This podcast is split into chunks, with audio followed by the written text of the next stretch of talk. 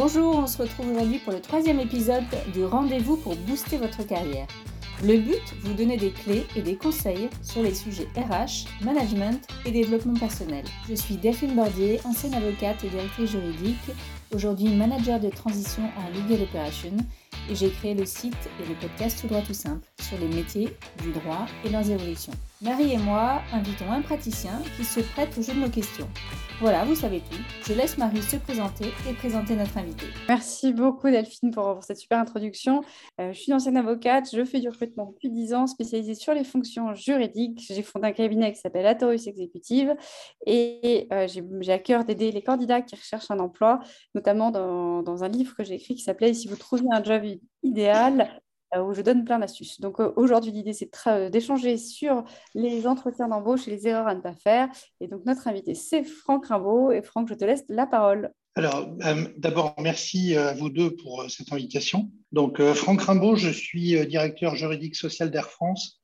C'est donc une petite direction juridique spécialisée au sein de la DRH centrale d'Air France et euh, j'ai fait, moi, pour ma part, euh, ce qui aujourd'hui euh, va sembler peut-être un peu étrange, toute ma carrière chez Air France. Ça fait maintenant près de 28 ans que je travaille chez Air France, où j'ai occupé trois postes, toujours dans des fonctions de juriste en droit social. D'abord, un poste de juriste en droit social, puis ensuite assez rapidement de chef de service à l'époque au sein de la direction juridique. L'objectif aujourd'hui, c'était de se poser des questions euh, euh, sur les, erreurs, entre guillemets, on va mettre ça entre, entre guillemets, hein, le, mot d'erreur, mais des candidats.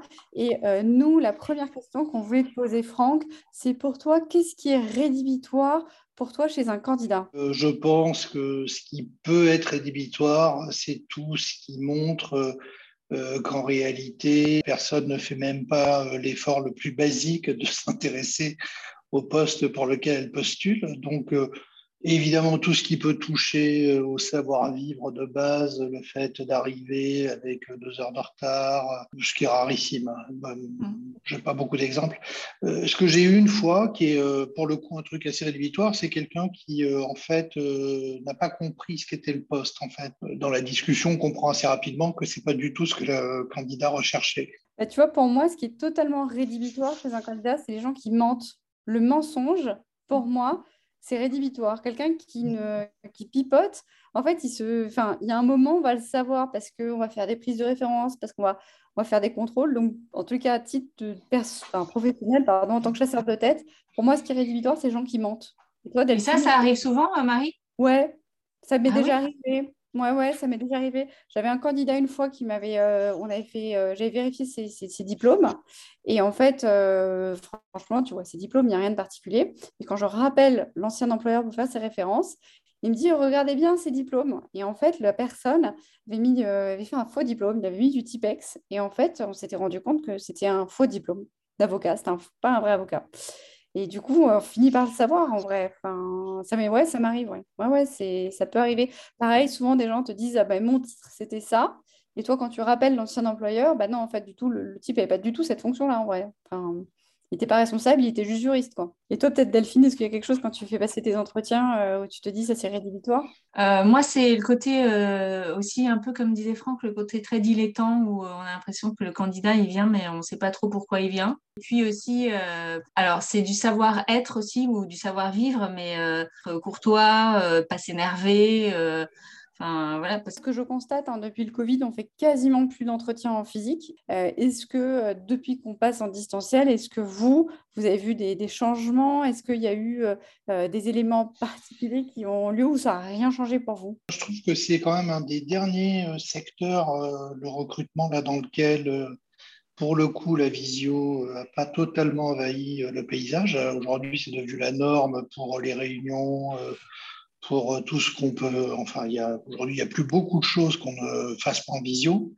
Euh, en revanche, les recrutements, on essaye toujours, euh, chaque fois que c'est possible, de voir la personne en vrai. Enfin, je pense qu'il y a tout un tas de choses sur, en effet, la façon, la façon d'arriver, la façon de se présenter, la façon d'interagir avec les personnes. Euh, qu'on n'a pas euh, avec la même euh, précision, la même richesse quand on est dans un entretien visio. Voilà. Et puis l'entretien visio, on voit qu'une partie de la personne, on ne sait pas ce qu'elle peut avoir sur sa table, enfin, etc.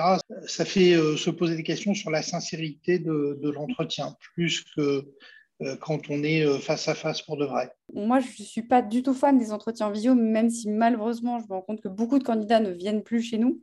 Euh, mais pour moi, ça pose deux, points, enfin plusieurs points. Mais le premier, c'est que quand on fait un entretien d'embauche, on essaie d'être neutre avec les gens, c'est-à-dire qu'on essaie de ne pas les discriminer. Sauf que quand tu es en visio et que tu as vu directement sur la maison de la, la personne, sur son salon, tu vois, tu as plein de choses ce qui te donne comme indicateur que tu n'as pas envie d'avoir, en fait. Malheureusement, quand tu as un mec que tu fais un entretien et qui a un monnaie derrière lui, bah forcément, donc déjà, tu as des préjugés qui arrivent. Ça, c'est le premier point.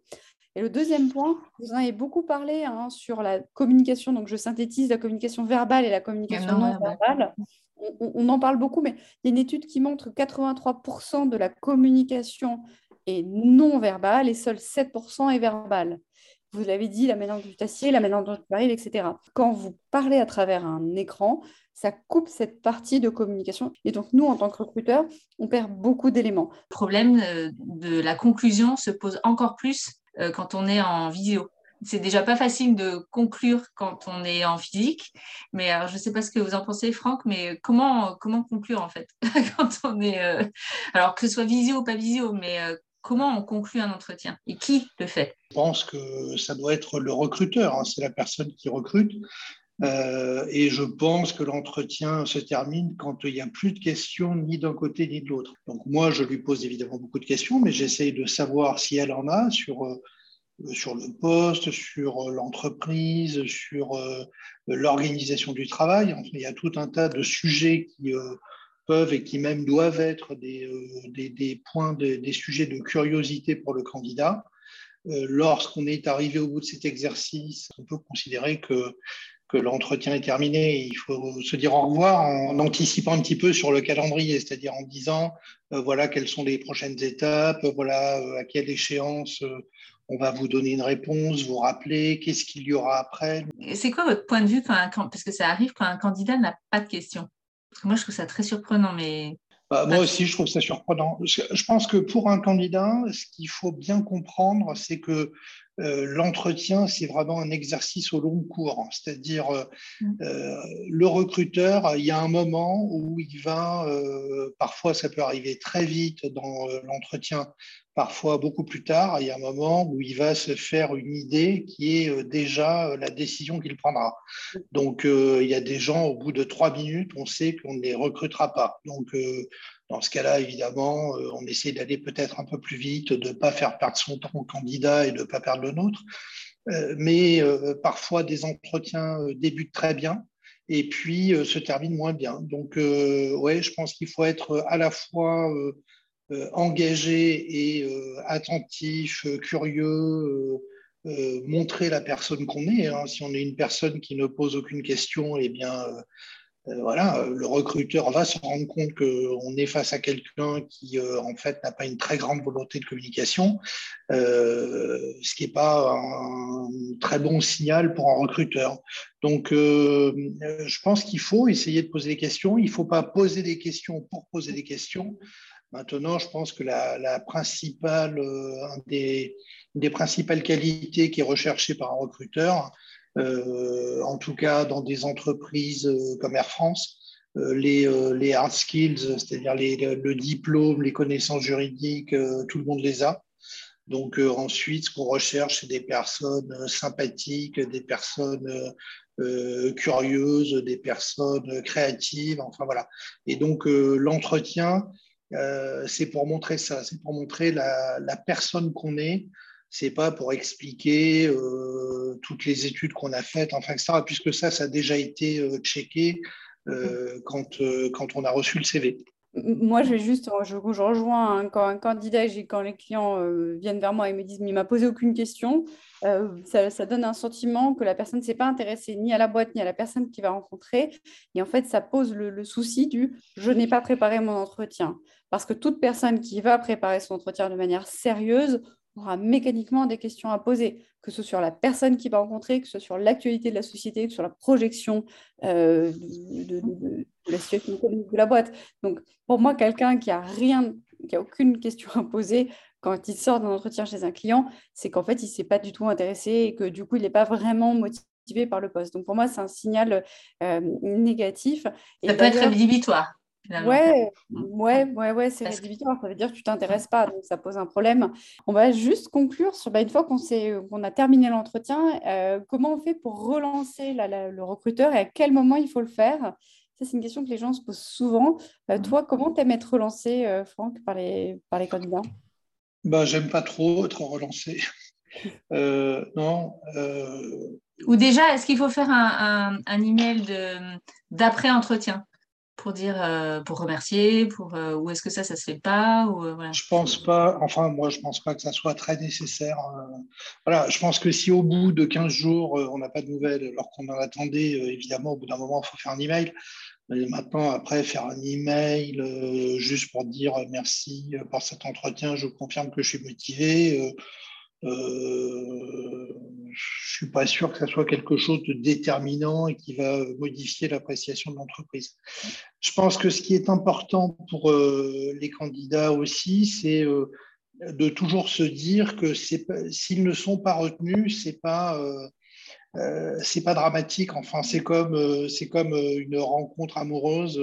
Parfois ça marche, parfois ça marche pas. C'est pas parce que ça ne marche pas que euh, le candidat n'est pas quelqu'un euh, de formidable. Voilà, c'est juste que ça ne correspond pas à un moment donné à ce qui était euh, l'attente de l'entreprise qui recrute. Mais c'est pas parce qu'on ne réussit pas un entretien, c'est pas parce qu'on n'est pas retenu au terme d'un processus de sélection euh, que on ne réussira pas demain. Voilà, donc il y a des moi, j'ai vu plein de, dans ma carrière, j'ai rencontré plein de candidats euh, que je n'ai pas recrutés et que j'ai ensuite vu euh, être recrutés dans d'autres entreprises euh, tout aussi prestigieuses qu'Air France, faire des carrières magnifiques, enfin, etc. Donc, il, faut, il faut accepter que ça ne matche pas toujours. Je pense que ça, c'est quelque chose d'important. Oui, et puis vous l'avez dit, hein, c'est à un moment donné. Enfin, ça ne marche pas à un moment donné, mais pas, ça ne veut pas dire que deux ans, trois ans après, euh, finalement, pour un poste un peu différent, ou, euh, ça ne marchera pas. Exactement. et c'est aussi mmh. pour ça qu'il y a encore des entretiens et qu'on mmh. ne recrute pas encore avec des robots euh, ou des, mmh. des process automatiques. C'est que c'est la rencontre entre deux personnes humaines. voilà. Et euh, c'est peut-être, euh, si ça ne fonctionne pas, le, problème est peut-être du côté du recruteur. Il peut aussi bien être du côté du recruteur que du recruté. Le recruteur, il recherche une personne. Euh, si la personne qu'il a en face de lui n'est pas la personne qu'il recherche, ça ne va pas marcher. mais ça ne veut pas dire que il n'y a, aucun jugement à avoir sur la valeur et la qualité de la personne qui a été reçue. On ne peut pas mieux conclure que euh, c'est une très belle conclusion. C'est super conclusion. Bah, merci infiniment pour euh, d'avoir participé euh, à ce podcast. Et puis donc comme vous le savez, il sera diffusé sur le YouTube de, de Atorus, sur le YouTube de, Delphine. Alors toi, tu seras sur quel, quel Alors moi, c'est sur mon site et sur toutes les plateformes d'écoute en podcast. Super. Et puis on retrouvera aussi sur LinkedIn et on vous mettra le petit lien. Bah, merci infiniment et puis à très bientôt. Merci, Merci à toutes les deux.